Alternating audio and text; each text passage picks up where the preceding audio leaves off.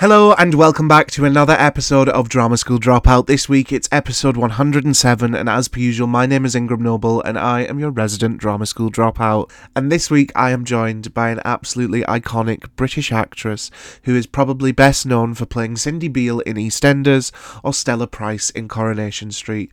Please welcome to the podcast Michelle Collins. Drama school dropout. No graduation day for you. Drama school dropout.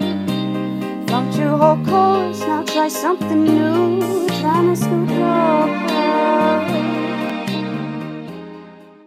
Welcome to the podcast. How are we? Hello, yes, I'm very good, thank you. Let's pretend that we just haven't had a, a five minute conversation about the world of podcasting. Very excited for today. Uh, I, I, I do have to admit, um, I, I was talking to my mum last night, and I, I don't really tell anyone apart from like my mum who's coming on the podcast and I was like never going to guess who I've got on.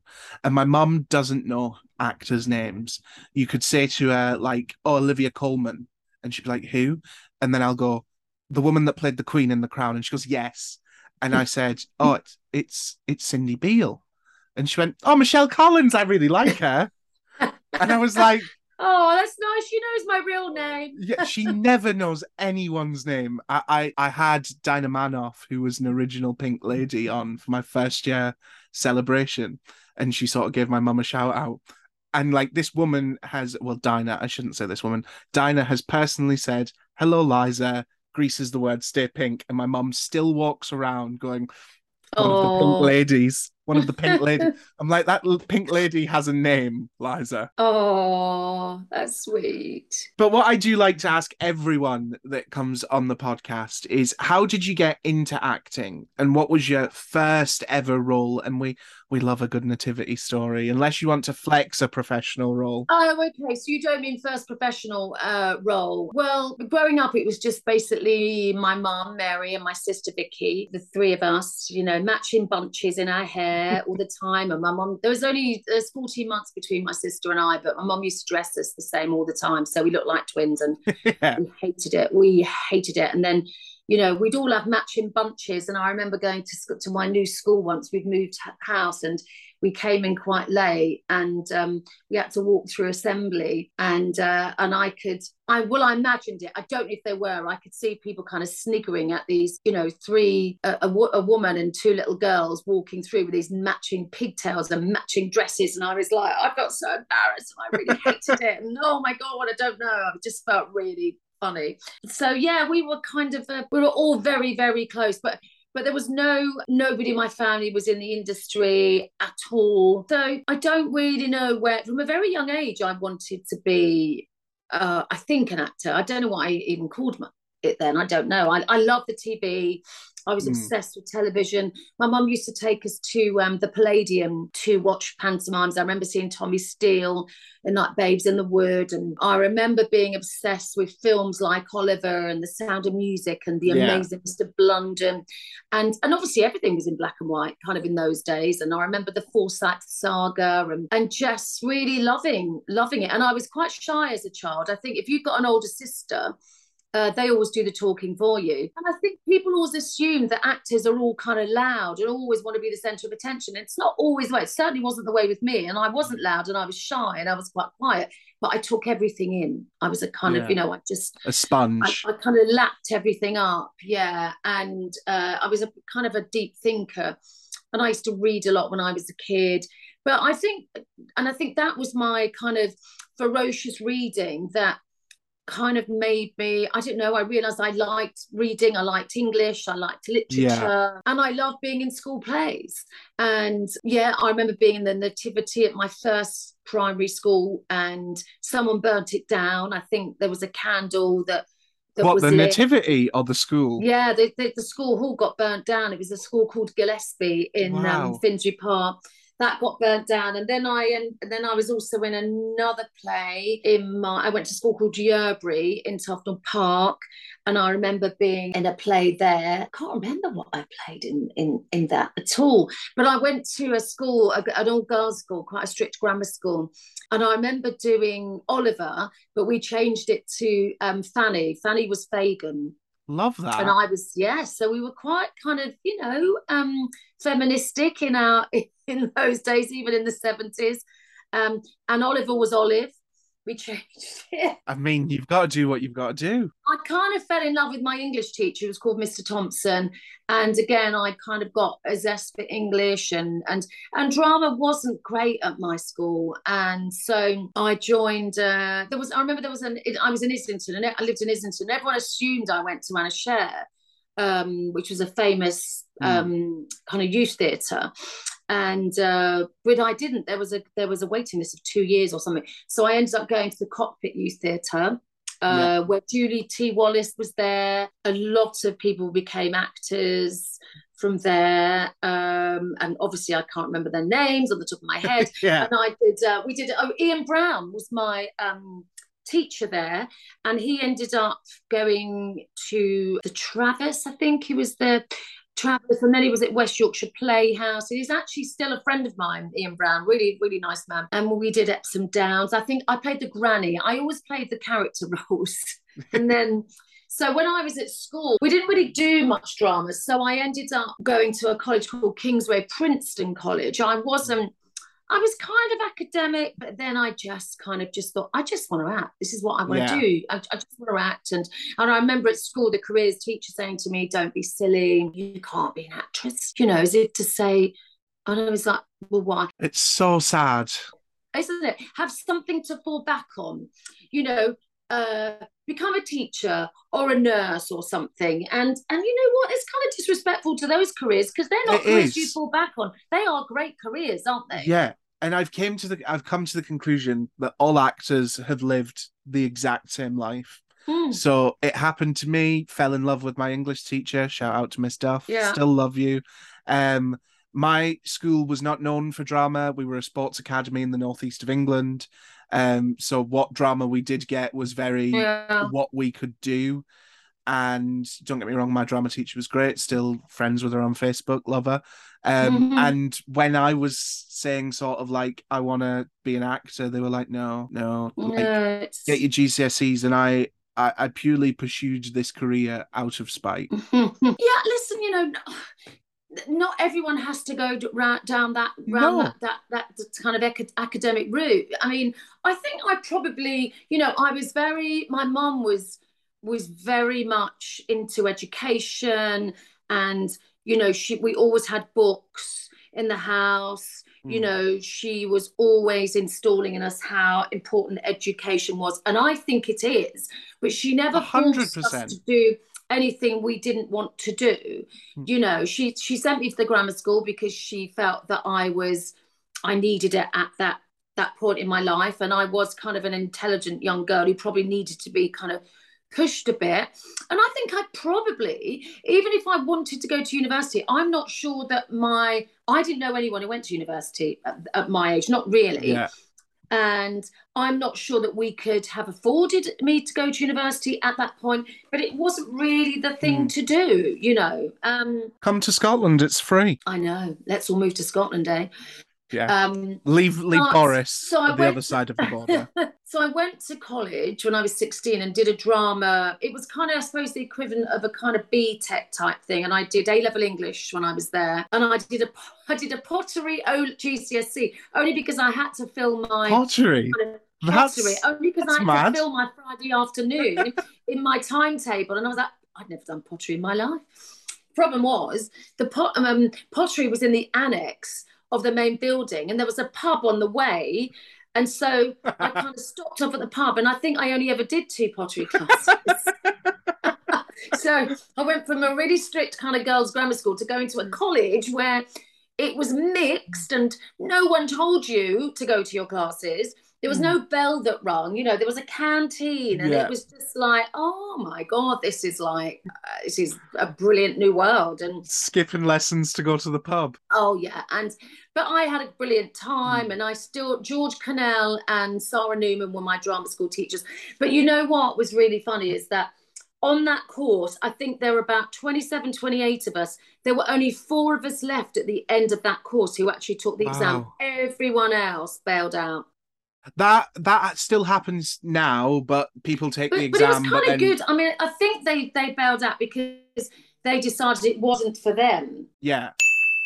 The sold out five star play is returning to Webster's Theatre.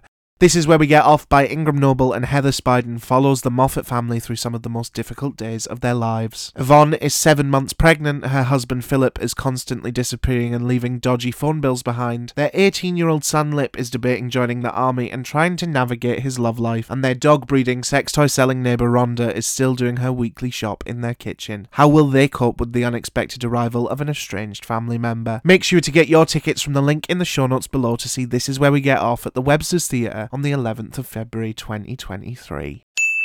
So the second year I was there, that's when I I auditioned for drama school, and I spent a lot of money auditioning. Um, Which, by the way, is a rip off. yeah, I mean, and it's kind of it's it's.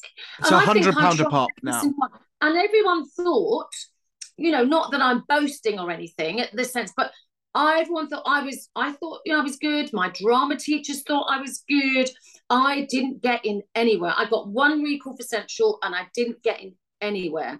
And everyone, my teachers were a bit shocked. I think uh, I was a bit shocked, um, and it really kind of threw me a bit. And I, I, you know, I always remember, particularly Rada, and you going for that audition, which is terrifying. Mm. And also, I'm 17 because my birthday's in May.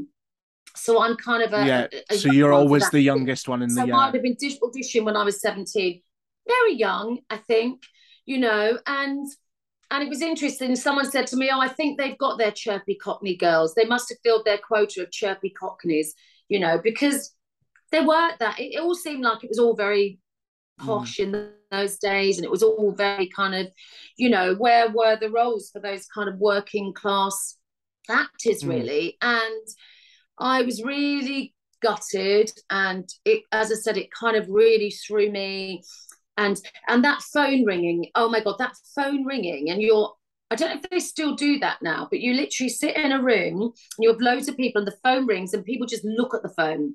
No one wants to answer it. You look at it and then someone did answer it and they they call out these names and then you have to go into the or you're called into the office and then they say really sorry but you haven't got in this year please try again next year and you're like yeah and give us your money Yeah. again It's know. all by, from what I've done, it's all been by email. So, like, all rejections come. I tried from East 15 to Guildford to Guildhall to Yeah. the Drama Centre to Central to RADA uh, and nowhere. And then I kind of just got a bit like, well, you know what? If you don't want me, you can sod off. Yeah, you can't have care. me. I don't care. And then I kind of thought, well, I'll see. I'll see how I feel next year. And then I just kind of made that feeling of failure into a positive and was like, okay, I'm just going to start doing this on my own. And I answered 100%. adverts in the stage and city limits. I then had a boyfriend called Max, who was a filmmaker, who then on, went to become a very big, big production designer in the industry, Max Gottlieb. He did a course at UCLA in the summer. I went with him. We made he made lots of shorts and things. And and then I, funny enough, I did. There was an advert at college on the wall for a singer wanted, and uh, you had to prepare a song and everything. And I stupidly did "Killing Me Softly." I don't know why I did that, Roberta Flack.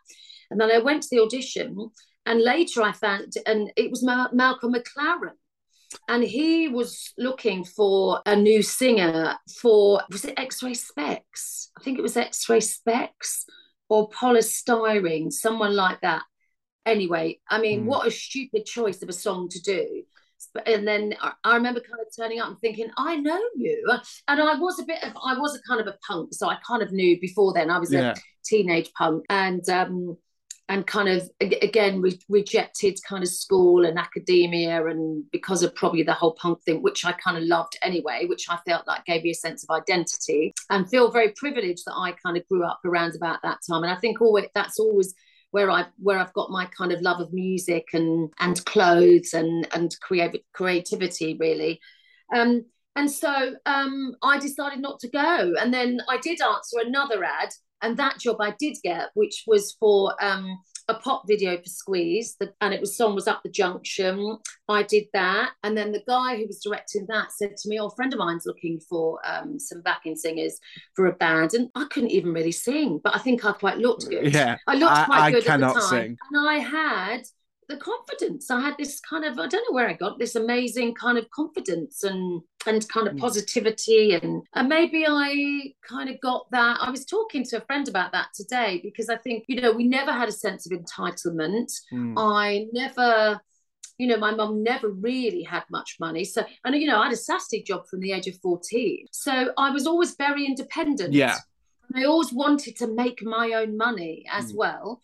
But I wasn't driven by money Mm. and I think I was driven by wanting to act and or and wanting to be an artist, to be a performer, whether it be singing or acting. And singing was never it, it was never going to be my first love, really. Yeah. But I thought if I get and, and in those days it was all about equity cards as well. So I kind of thought, well, and then I got involved in the band, and it was called Mari Wilson the Wilsations. There were nine blokes and three girls and it was one of the best times of my life. It really was. Basically, we lived in a transit, a, a white van, and we we drove up and down the country, you know.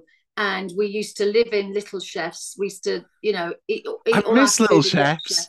That is Yeah. a memory unlocked. And I used to love Wagon Wheels. They were my favourite. And we used to meet kind of Bananarama and Annie Lennox and all these people and the little chefs up and down the motorway.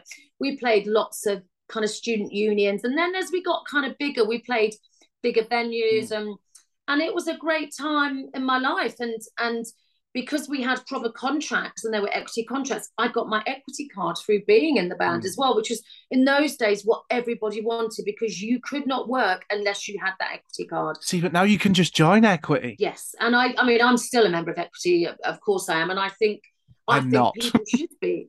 You're not. Well, you don't. I- you know, you don't have to be, but I always, but I do think they are a good union, and it's a shame that 100%. more people don't join them because people only join Equity. It seems to be when there's a problem, and it shouldn't be like that. the only reason I'm not a member of Equity because we went through all of this when we were doing our drama school showcase. I got on Spotlight because I was like, need that. Um, and then they were like, "Are you going to do Equity?" Loads of people in the class had done it, and I went, "Well, Equity's a union for people who have jobs. I currently do not have a job, so I think I may skip Right. Equity right now. When I get a job, Yeah, we'll well, join. We'll join. Like, yeah. but I was like, I don't have a job right now. Yeah, I get that. But you know, it's for people to decide. And I Mm. have been in situations where they have helped, particularly with contracts Yeah. Oh, and with younger people. no, I- and if you're doing a tour, you know, Yeah. like I did with Cluedo, you know, they help a lot of the particularly younger Getting your ones digs and with their travel, make sure they're not being exploited. And actually, we were we were working for a very good company, but there are a lot of companies, as we all know, because it's all been in the press, mm, that aren't so good and people here's 20 quid, get a room for a week. older actors older actors get exploited too of course they Yeah. do um but anyway so I got my card and then I left the band probably when I was yeah 19 So you were the Jerry. the Jerry yeah. Oh yeah I suppose so. No was I the Jerry?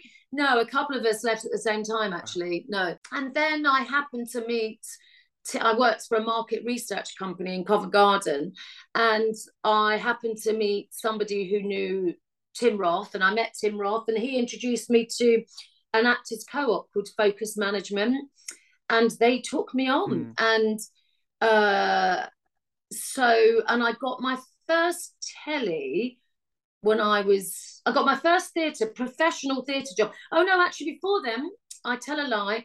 I did a stint at the Gate Theatre in Notting Hill Mm. with Lou Stein, and that was quite a kind of up and coming hip place to work.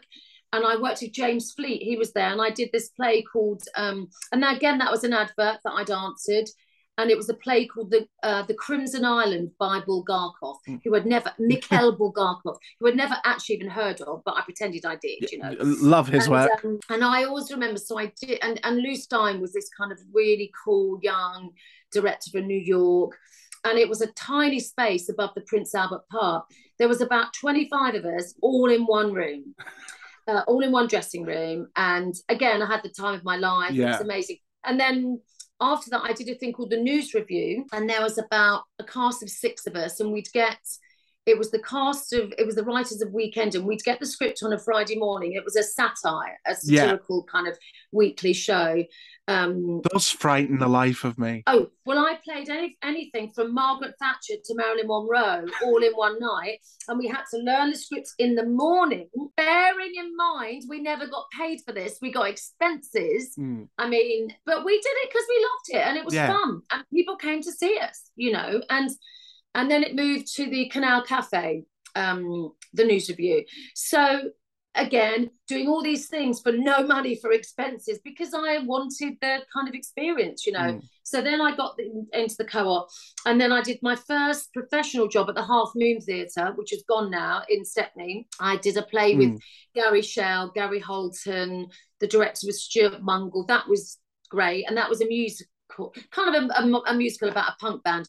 But I told a white lie. I said I could play an instrument, and I couldn't. I said I could play the trumpet, but I couldn't. We've all lied on our CV. It's like Joey on Friends, horse rider. Well, I played the singer in the band, and he kept saying, "So where is your trumpet, Michelle?" And I was like, "Oh God, I forgot it again." I keep forgetting it. And then after about a week, he was like, "You don't even play the trumpet, do you?" And I was like, "No." And he said, "Well, I'm just going to keep, I, you know, admire admire you for your tenacity."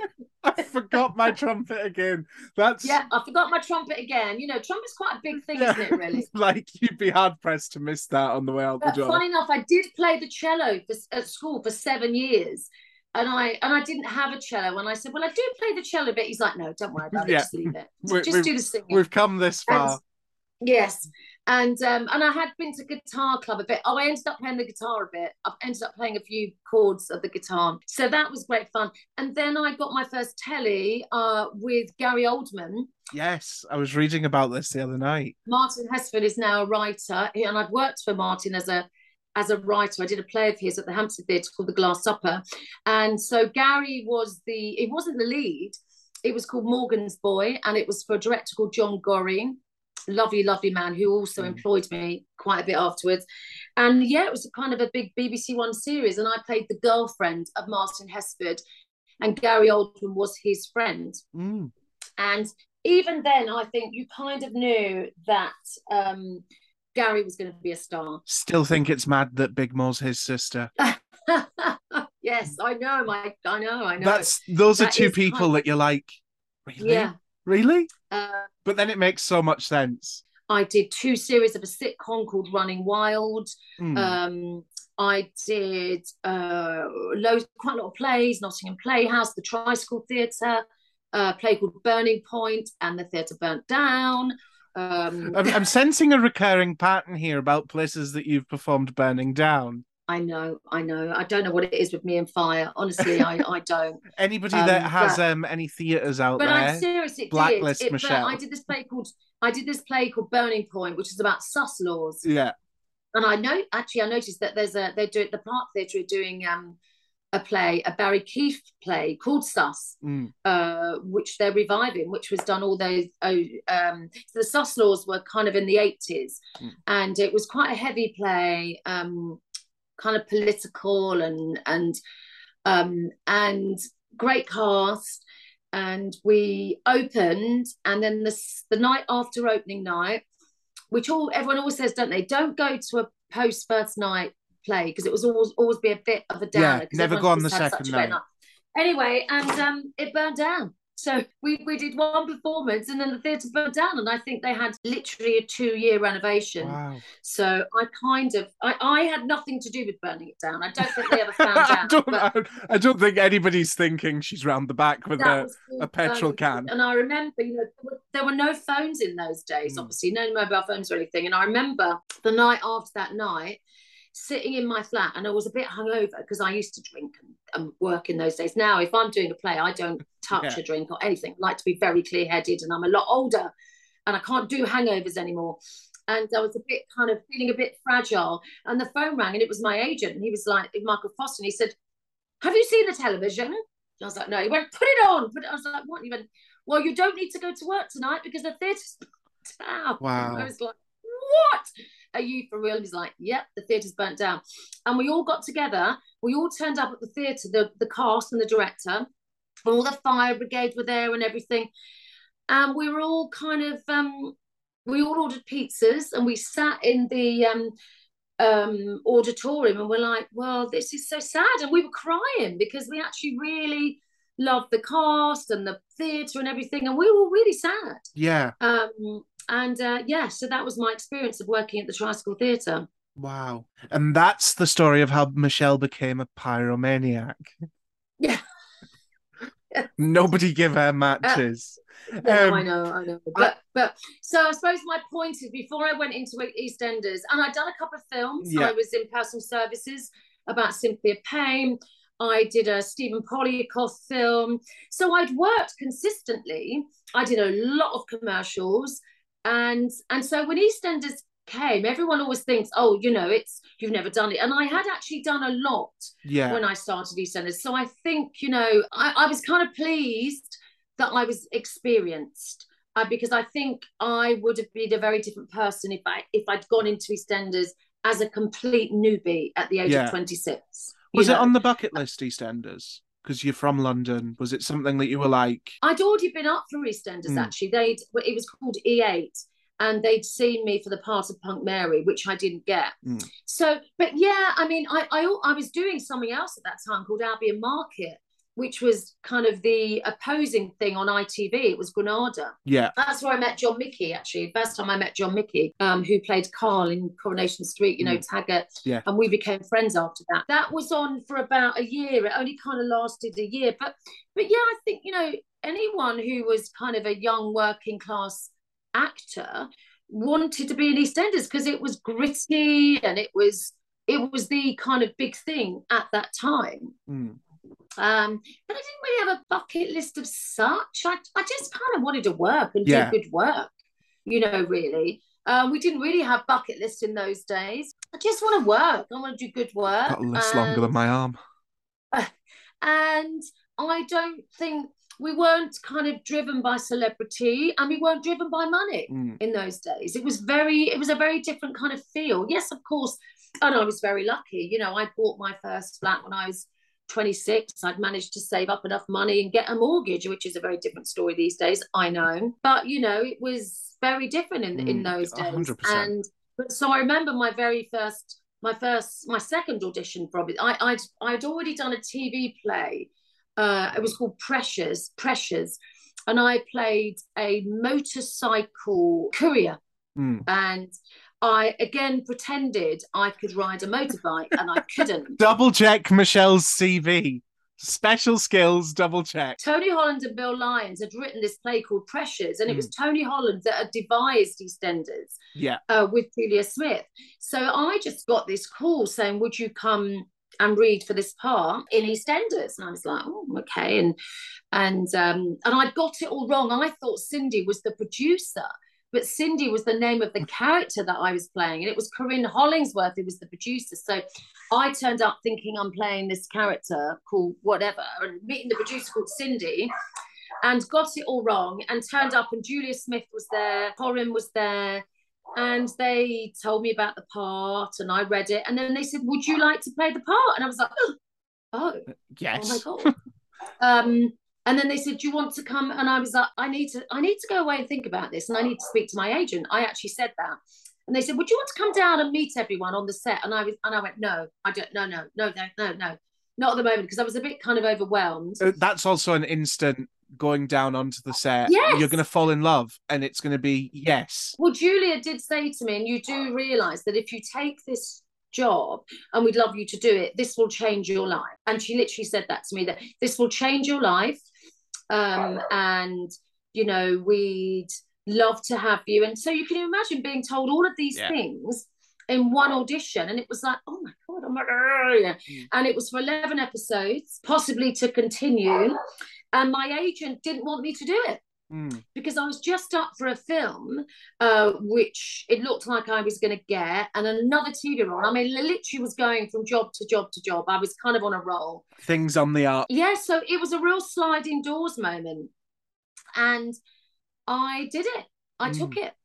And I took it. I loved it, had a great time. And then they wanted to extend the contract. And again, my agent said to me, I don't think you should do it. And again, I, again, I went against what he said. And I was having such a great time that I said, Well, I'm going to do it. I mean, he Mm. didn't drop me, of course. but um, anyway, so, and then I suppose the rest is kind of what people kind of know. You know, I stayed for a couple of years, I left, I went back again, and I finally broke away in 97 when I, I, I had my daughter in 96. I left for a year. I worked, I did something called Real Women, which I loved. And then I'd kind of already said I'd go back for six months, went back for six months, and I didn't really enjoy it. I felt I'd outgrown it. Yeah. And, and I loved working outside of it. I had such a great experience working on Loose Women, um, Loose Women, God, faux pas there, Real Women. Phil Davis directing, working with Frances Barber, Lesley Manville, Gwyneth Strong, Pauline Quirk, this amazing female cast. And I got the flavour of what it was like, you know, working outside of a soap. Yeah. And um, and I think I'd kind of outstayed my welcome a bit, really. And so that's it. And then I just became a jobbing working actor. Did you steal anything from the EastEnders set? Anything make it home for with you? Did I steal anything? I was, t- yeah, you sent me that question, didn't you? I I ask everyone. I can't remember. I, I did steal the from Coronation Street, the thing that goes above the pub, Stella Yeah. Price, you know, the, the Yeah. landlady. I stole that. Can sell booze here. I stole that. That's in my hallway. Um, do you know I can't really remember? It was such a long time, EastEnders. You know, don't forget that was nine. That was like 25 years ago. Yeah. And I probably did steal a few things. Um, Couple of outfits here and there. we all kind of, and it was a big part of my life. Yeah. You know, funny enough, I went back for a Children in Need appearance.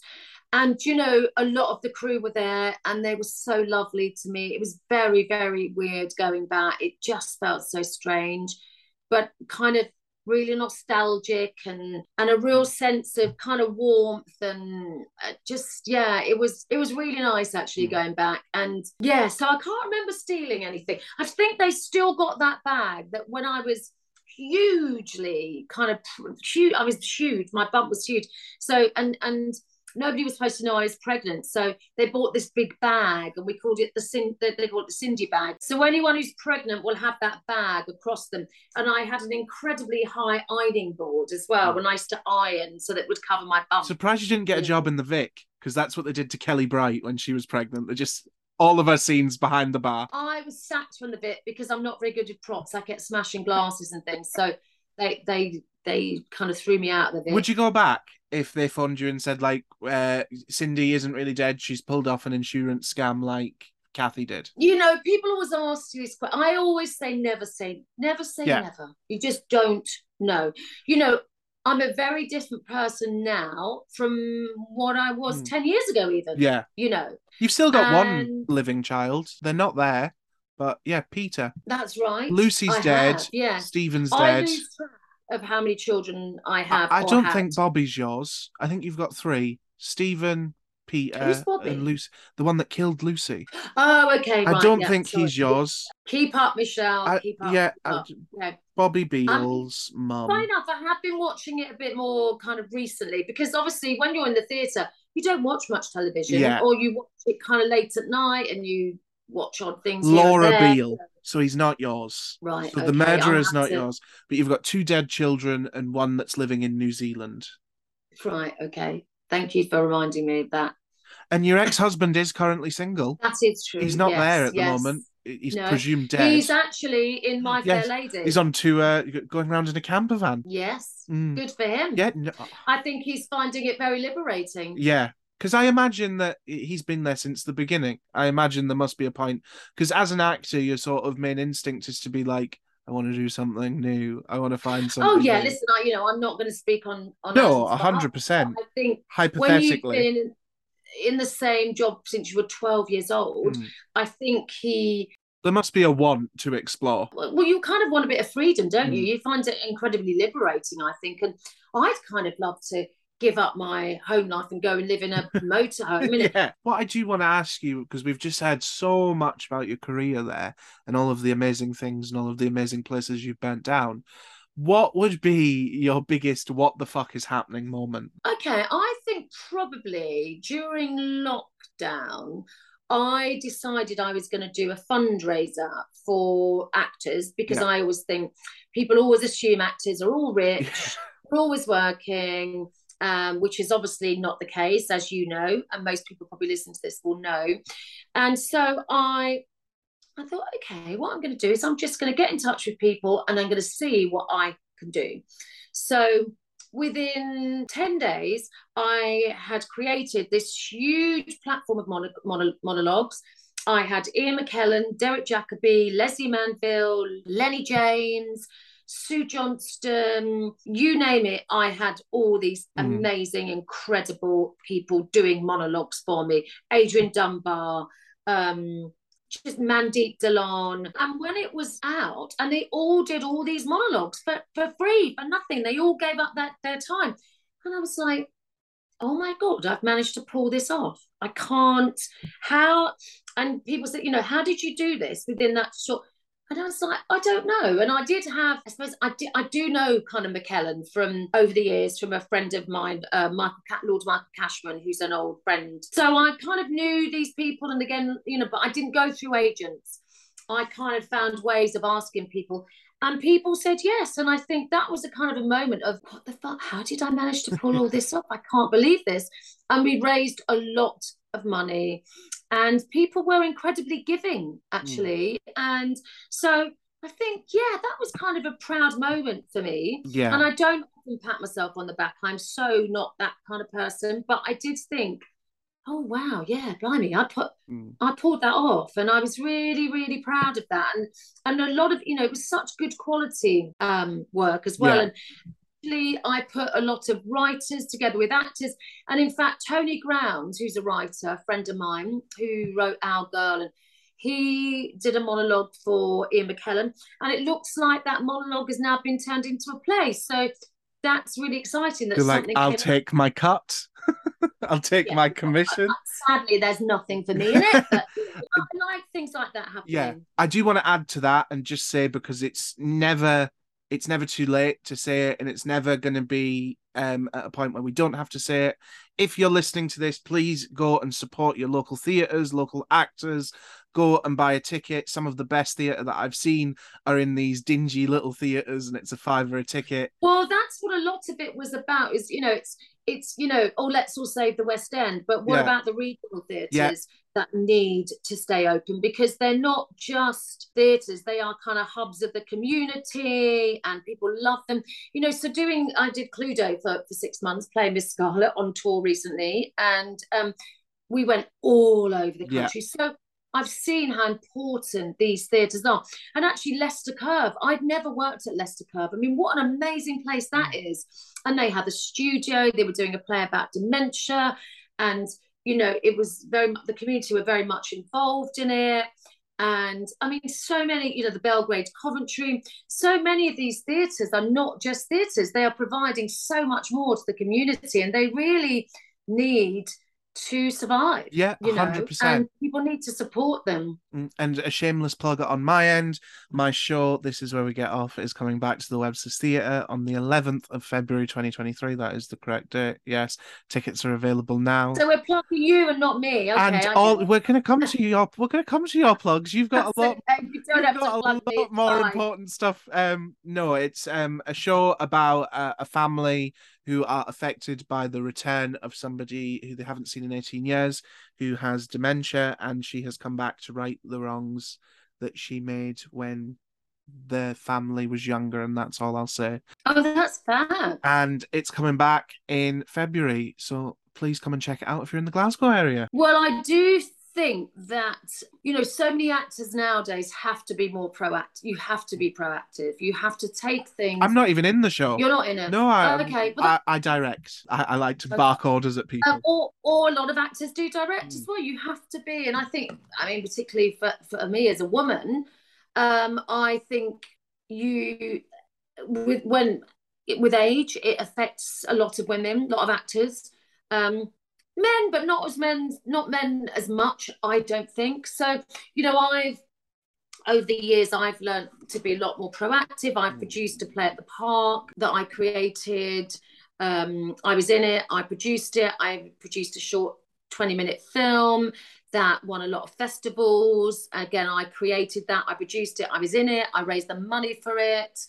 Um, I am now producing TV stuff. So I'm doing kind of everything. You have to be, you have to kind of really put yourself out. I mean, it can be a little bit exhausting, I must say, because obviously development stuff you don't get paid for, and you hope eventually it will get picked up. Fingers crossed that something along the lines. Yes, but I kind of quite enjoy putting things together Yeah. and and producing things. It's I'm not one of these people that can sit still and do nothing. Even if I'm doing a play, you know, when I was doing Pluto, Are we the same person? probably yes. I'm a yeah. I you know I, I I'm I probably will never give up Mm. work because I don't. I I'm very lucky to be able to say I love what I do Mm. and I also get paid for what I do. And I know a lot of people don't like their jobs, and it's horrible for Yeah. some people. But Very lucky. and, and of course, I have taken jobs I didn't like over the years because I've kind of had to being a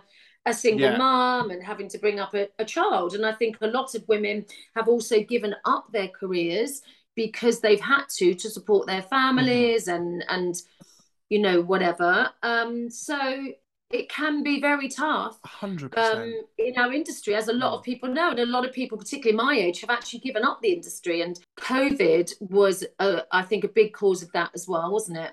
Yeah, loads of people I know. Um, that like for example, my best friend Heather, who produces a segment on this podcast, wrote the play with me. We met at drama school, and then during the pandemic, she was like, "Do you know what? I'm, I'm sick of not quite knowing where next month's rent's coming from. I'm sick of." Yeah. And do you know what? Like, I think that there's equal respect to the people that go, do you know what? I'm ready to starve to be in this industry, and to the people that go, do you know what? I, I don't want to starve. And I, I think that you have to sort of be like, cool, you do you. Um, and I, I, I just salute everyone that's ever been part of this industry because I've been out of drama school since May. I've signed with my agent uh, two days before I left drama school, and I've still not had a professional job. I've still not got further than like the third round of an audition. So I, I know how hard Wow. it is, and I know yeah, that it, it's it does take time. But what I will say is there's some great roles for women in this is where we get off. So when it's on TV, I'll send you the script. yes, okay. But we're going to play a game now, and it's called Stage Right or Stage Shite. And it's three Yeah. stories that have been submitted by the listeners, apart from one. Two of them are the Mm. truth, the whole truth, and nothing but the truth, and have been submitted. And one of them is a big fat lie. I've got the answer in a sealed envelope, so we can play along together with your name on it. And these are my favorite, my favorite things in the world. I thrive off of them. Number one, I was playing King Lear in the round, and during the scene where Gloucester has one of his eyes gouged out, we used an olive, so there would be something to pop out and roll across the floor. When it did roll across the floor, one woman who was sitting in the front row audibly screamed and fell off fell off her chair as she fainted. Number two, during a dress rehearsal for a play I was in, I picked up a vase and smashed it over my scene partner's head as I was supposed to, and it smashed as we expected it to. But unexpectedly, my scene partner fell to the floor. The vase was real glass, and the stage manager had neglected to tell me that the sugar glass vases were not arriving until the morning of the first show. Number three, during one ro- ro- during one run of a show at the Edinburgh Fringe Festival, I had to wear a kinky BDSM harness and no t-shirt. After wearing it for almost a month, the chafing of the metal had made certain areas of my skin tender, and just before the end of the run, I took the harness off after a show, and the little pointy part of my nipple fell off with it. Wow. Do you know what? I don't want it to be two or three, so I, I have to say number one. is the lie, purely because I don't want it to be the other two. Mm. Uh, The, the vase one is so easily done. Somebody has just forgotten to be like, by the Yes. way, that's don't do that today. We don't have the sugar glass. Maybe I'll agree with you. I only am picking number one because I don't want it to be two or three. I hope. Okay, well I'll do I'll do three then. So you're going. I'm going to go for number one. You're going to go for number 3 I'm gonna go for Could you imagine? I'd feel so terrible smashing a vase over somebody's head for it to be real glass. and then finding out? Oh my god! I'd be- well, that's, things like that do yeah, happen. somebody headbutted me in rehearsals and burst my nose open. Well, I know someone in a play that broke his leg fall, go, walking down some stairs, and the, the thing was a bit wobbly, and he broke his leg. Wow. Hmm. Of So course. things do happen. It was number two. Oh really? The vase. Thank God that somebody didn't smash the vase over somebody's head. Oh wow! But somebody's Okay. nipple did fall off. Oh And nipples Oh. don't grow back. And do you know how I know that? Because I Googled it when I read that story. oh god, that's horrible. I was like, do nipples grow back? No, they don't. Um, oh. I want to ask you about Coronation Street now. Mm. Very rarely do people cross the borders of going from EastEnders and playing a major part and then going to another major soap and playing a major part. Mm. Did you, was there any ever trepidation of, oh, I don't know whether this is good? Uh, yes, of of course there was. There, there, uh, yeah. I mean, I I was doing a play at the time in at Bolton, the Mm. Bolton Octagon. I was doing, uh, I did two plays, Romeo and Juliet, and I did a play, a play about Fred Dibnah, Love Romeo and Juliet. Demolition Man. And I'd kind of, you know, was thinking, oh, I'm going to start getting back into theatre, and my life had kind of changed, and Mm. and I wasn't really kind of massively in the public eye, and I wasn't doing it. And so, and I didn't get that job easily. I think I Yeah. had about three or four auditions, interviews, screen tests. I think maybe four. And yeah, so I I had time to think about it in between, and I actually didn't think. And the day I got corinne I also got Waterloo Road. It was quite weird, so I had to kind of choose choose between the two. Yeah. Um, I mean, you're always going to pick Coronation Street, aren't you? well, I don't know. I don't know. I probably should have chosen Waterloo Road. I Do you think know. so? Oh, I don't know. Listen, Yeah. you know, Uh, it, it was a difficult time for me because my daughter was going in, was at school doing her GCSEs, and um, and I said yes, but I o- only wanted to stay three years because I wanted to be around for her when she was doing her A levels and things, and um, and I hmm. wanted to, and she didn't want to move up with me. She didn't want to come up because I did say to her, "Do you want to move schools and come up?" She said no. So I literally spent most of my time on a train going back and Wow. to London for three years. Yeah, because she was obviously, you know, my first. Um, she was what came first in my life, and Yeah. and so it, it was kind of difficult in the sense that I literally spent my whole life on the road. Every, you know, I'd finish on a Friday and I'd be on that train going back to London or in the car. And then Sunday night, I'd be straight back. And sometimes in the middle of the week, if I finished a scene, I'd get on a train so that I could pick her up from school. Wow. Um, and yeah, because you know, I was a single parent, and it was really important to me that I was still a hands-on mum. So yeah, and it was, you know, it was kind of hard, Corrie. People were people were quite mean, and they are quite mean. They can be quite mean, and a lot of criticism. But now, you know, I see it all the time anyway on Twitter and everything else. People are just some people are just horrible, and they just want to moan and For the sake of being horrible.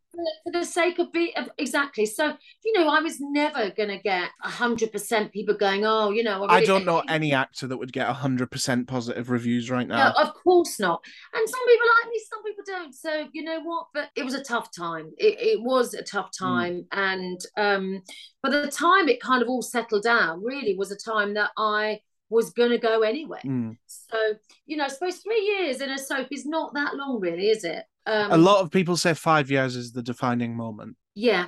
Uh, but anyway, yes, I did it, and you know, I'm kind of proud to say I was the landlady of the Rovers, and I met some great people in it, Mm. and And as an And yeah. actress, that must be like quite a, a satisfying moment to go, do you know what? I kind of conquered two of the greatest television programs in Britain. Well, I'm not like that. Like I said to you, I don't kind of pat myself on the back. I'm not that. you should, kind of- though.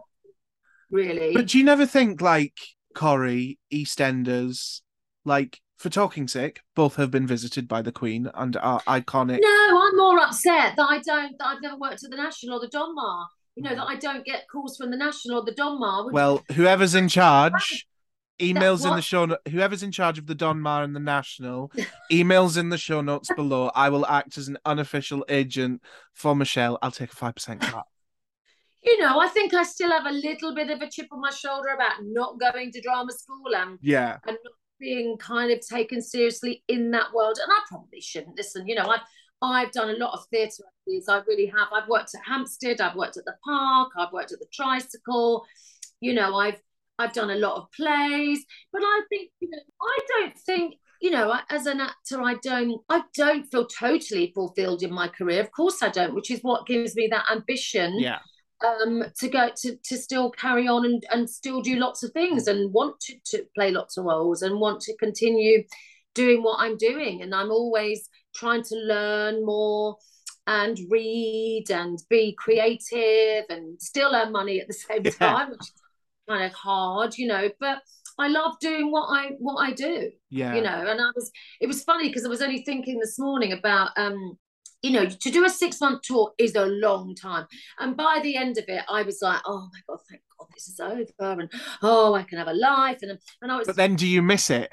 and today and i was very lucky because i went on to do a feature i did a film called miss the kiss with martin kemp and john Hannah. and i was very lucky to go and then this morning i was thinking what's the time oh i'd really and i was going through my lines thinking do I still know my lines? And I did. And I was thinking, do you know what? If I had the chance to go and do Cluedo tonight, I would do it. 100%. I really would do it. And I can't believe I'm saying that because I suddenly thought, I actually missed being on the stage. It was Mm. kind of quite weird. I remember doing my final drama school show, and I it was never a secret that it wasn't a show that was my taste. It was Vanity Fair by Kate Hamill, and it just wasn't the type of theatre that I enjoy doing. I like doing contemporary things. I'm not so much unless it's Shakespeare, then I'm down all the way. But hmm. mostly I like doing contemporary things that are in the now that can affect change or are a narrative on what's going on in life. And I remember like giving myself a serious talking to one night in the dressing room, and I went, "You're kind of going on like a bit of a miserable cunt right now." Like, but see, in three days when this is all over, you're gonna be like, "I wish I was back in the theater." I was like, "This is the last time that you are ever guaranteed a part on stage. Like from now on." Nobody has to give you a job. Your drama school lecturer did. No, but, but actors moan all the time. You know the saying. Hundred percent. No, an actor's only happy when they when they got the phone call, they've got the job, and then we just moan the whole time. Yeah. Actors never stop moaning. They never stop. You know, you're oh, have I really got to be in at that time? Oh, why? Why? Oh, I don't need that much time in makeup. Why? Why have you called me in so early? That's what actors do. Yeah. They moan. I, I felt this sort of sense of, for lack of a better term, impending doom of the fact that it was my last time that I was guaranteed to be on stage. Because now that I've left drama school, yes. who knows what's happening? I was like, this Yeah, could possibly be the last time you ever perform. Hopefully, it's not. Fingers crossed. I know. I was like, you know, enjoy we it. should- we shouldn't moan because we are kind of in Mm. jobs that most of it, we're doing jobs that we kind of love doing and as we all know there uh, are something like 90% of of our uh, people employed in our business are out of work. Hundred so percent. we probably kind of should really embrace that Yeah, a little bit more. I mean i don't really moan when i've i i actually love working and i love doing it and but there are a lot of whingers out there but there's a lot of whingers in every job aren't there? Everyone people love to moan. We are a nation of moaners. Yeah. We have a closing tradition on the podcast, and it's one of the final questions that I'll ask you. And it's a question from the previous guest to the current guest. oh And the question that has been left for you is what is the most valuable piece of advice you've ever been given?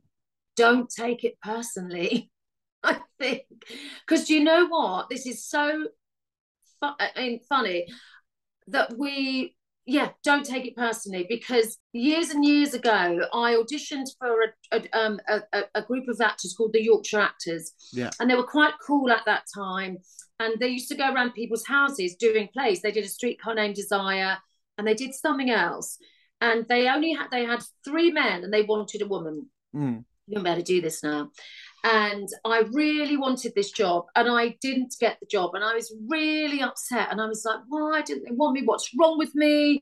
Is it because I don't speak well? Is it because I'm not posh? Is it because I don't I'm not quintessentially beautiful? Um, is it the way I, do, I mean everything. I was attacking yeah. myself taking it so personally. Years later you know why I didn't get that job? Why? Because I didn't drive. Makes sense. I didn't have a car. Makes sense. And that is why I didn't get that job. Mm. And I was almost suicidal about not getting that job because I was thinking my career is over. You know, oh my god. Did it make you get your driver's license though? No, I was. I it, it, no, I, I failed. I, I, it took me four times to pass my driving test. Um, but it did kind of make me think stop it yeah. put things into perspective and we all think it's the end of the world and we haven't got a job and you know what and and actually another one would be positives always come out of failures things are often meant mm. to be and you could be a failure one minute and then in our industry you've got to pick yourself up and you've got to start again because that is what we do in this business yeah mine kind of juxtapose what you've just said but they came to me in a particular time where I needed them. So the first one was one of my drama school lecturers walked up to me five minutes. Everybody knows this story that listens to the podcast. Mm. Five minutes before my final exam, before I dropped out, and said, "By the way, after this, I think you should look for a different career because this isn't working out for you." and that was the pushing point, and it's one of the best pieces of advice I've ever been given because it pushed me over the edge to go, do you know what? This isn't good enough. I'm not staying here and I'm not putting up with this shit anymore. And I left. And then I ended up going to an even better drama school that I loved. And then the second part came from myself was a piece of advice that how wanky is that? The best piece of advice I've ever been given is from myself. it was well, I was cleaning out um, an old cupboard and I found a post-it note. This was right after I dropped out and I was just feeling lethargic and didn't want to be an mm. actor anymore. And I found a post it note that I wrote when I was 16, and it had a quote from some English literature GCSE paper poem that we were doing. And it said, You are not required to light yourself on fire to keep other people warm. Mm. And oh, I just, yeah. I felt like I needed that at that point in my life. Yes. And it, it was like, look after yourself. Yeah. And I, I think people are a lot better these days at, you know, we. Because COVID happened. Health we meant yeah we take mental health very seriously. And you know it's a tough industry we, we're in. It always has been. And and most people don't go for as many job interviews as we do do they yeah. Most people get a job and stay there for like six or seven yeah, years. everyone always assumes that you're going to be okay with that, and you know you're really only an actor when you're working, mm. and it is it's tough not working. It's also really tough using the time when you're not working constructively because mm. you're always thinking about oh god, when am I going to get that job? When am I get that job? So I always think you have to kind of, as I've got a bit, you have to try and live in the moment a bit more. Mm. And and I think life is also about timing. Yeah. You know, you don't 100%. look at EastEnders. I didn't get that job first time round, but I got it the second time round. Mm. And and who knows what would have happened. We do live in where can yeah. everyone follow you on social media to keep up with what you're doing? So I am on Insta and I am on uh, Twitter, uh, Miss M Collins. Um, so yeah, I have uh, the film I did called Miss the Kiss with Martin and John Hannah and Sadie Frost and Patsy Kensit. That's probably not out till I think March time that's fugitive films. We'll keep up um, every. I always like to every once in a while I'll sprinkle something in, like okay. friend of the pod. so I have two other films coming out. I have a film called My House with Frances McGee and Mira Mack from Game of Thrones and a young, fantastic Scottish actress, uh, which we did in lockdown, which is coming out soon. I'm not sure what platform, whether it's on Netflix or I'm not sure that's coming out. Another film called Stephen I did uh, which is also coming out this year. I did two shorts, uh, which are coming out kind of festival mm. time. Um, Thank you so much for coming on the show. Genuinely, I feel very lucky because I know that you don't do a lot of these appearances, and um, and honestly, you, are an iconic British actress. And I, oh, I feel very privileged to have had the chance to chat with you. Oh, and welcome to the fam. Oh, it's so it's genuinely it's all all my pleasure. Thank you so much for doing this. Um you you were part of my like childhood and growing up and it's it, it's so lovely to speak to people that I admire and respect and I'm very sorry I didn't come to see you in Cluedo. You're forgiven. It's all right. but I will let you Thank get back to normal life. Thank you so much. Take care. Have a lovely day. Bye. Bye. Bye.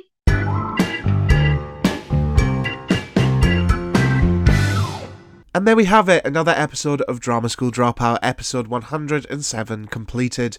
Thank you so much to Michelle for coming on the podcast, and make sure to follow us both on social media, which you'll find down in the show notes below. And if you're feeling extra generous, please leave a rating and a review on the podcast. It helps us out so much you don't even know. If you have a story for Stage Right or Stage Shite, please go down into the show notes below and click the link to the Google form and submit your story. And remember, you can now become an official Drama School Dropout by signing up to our Patreon using the link in the show notes below. I'll be back again next week with a brand spanking new episode. Have a great week. Stay safe. I love you. Drama school dropout. No graduation day for you. Drama school dropout. Your whole course, now try something new. Drama school dropout.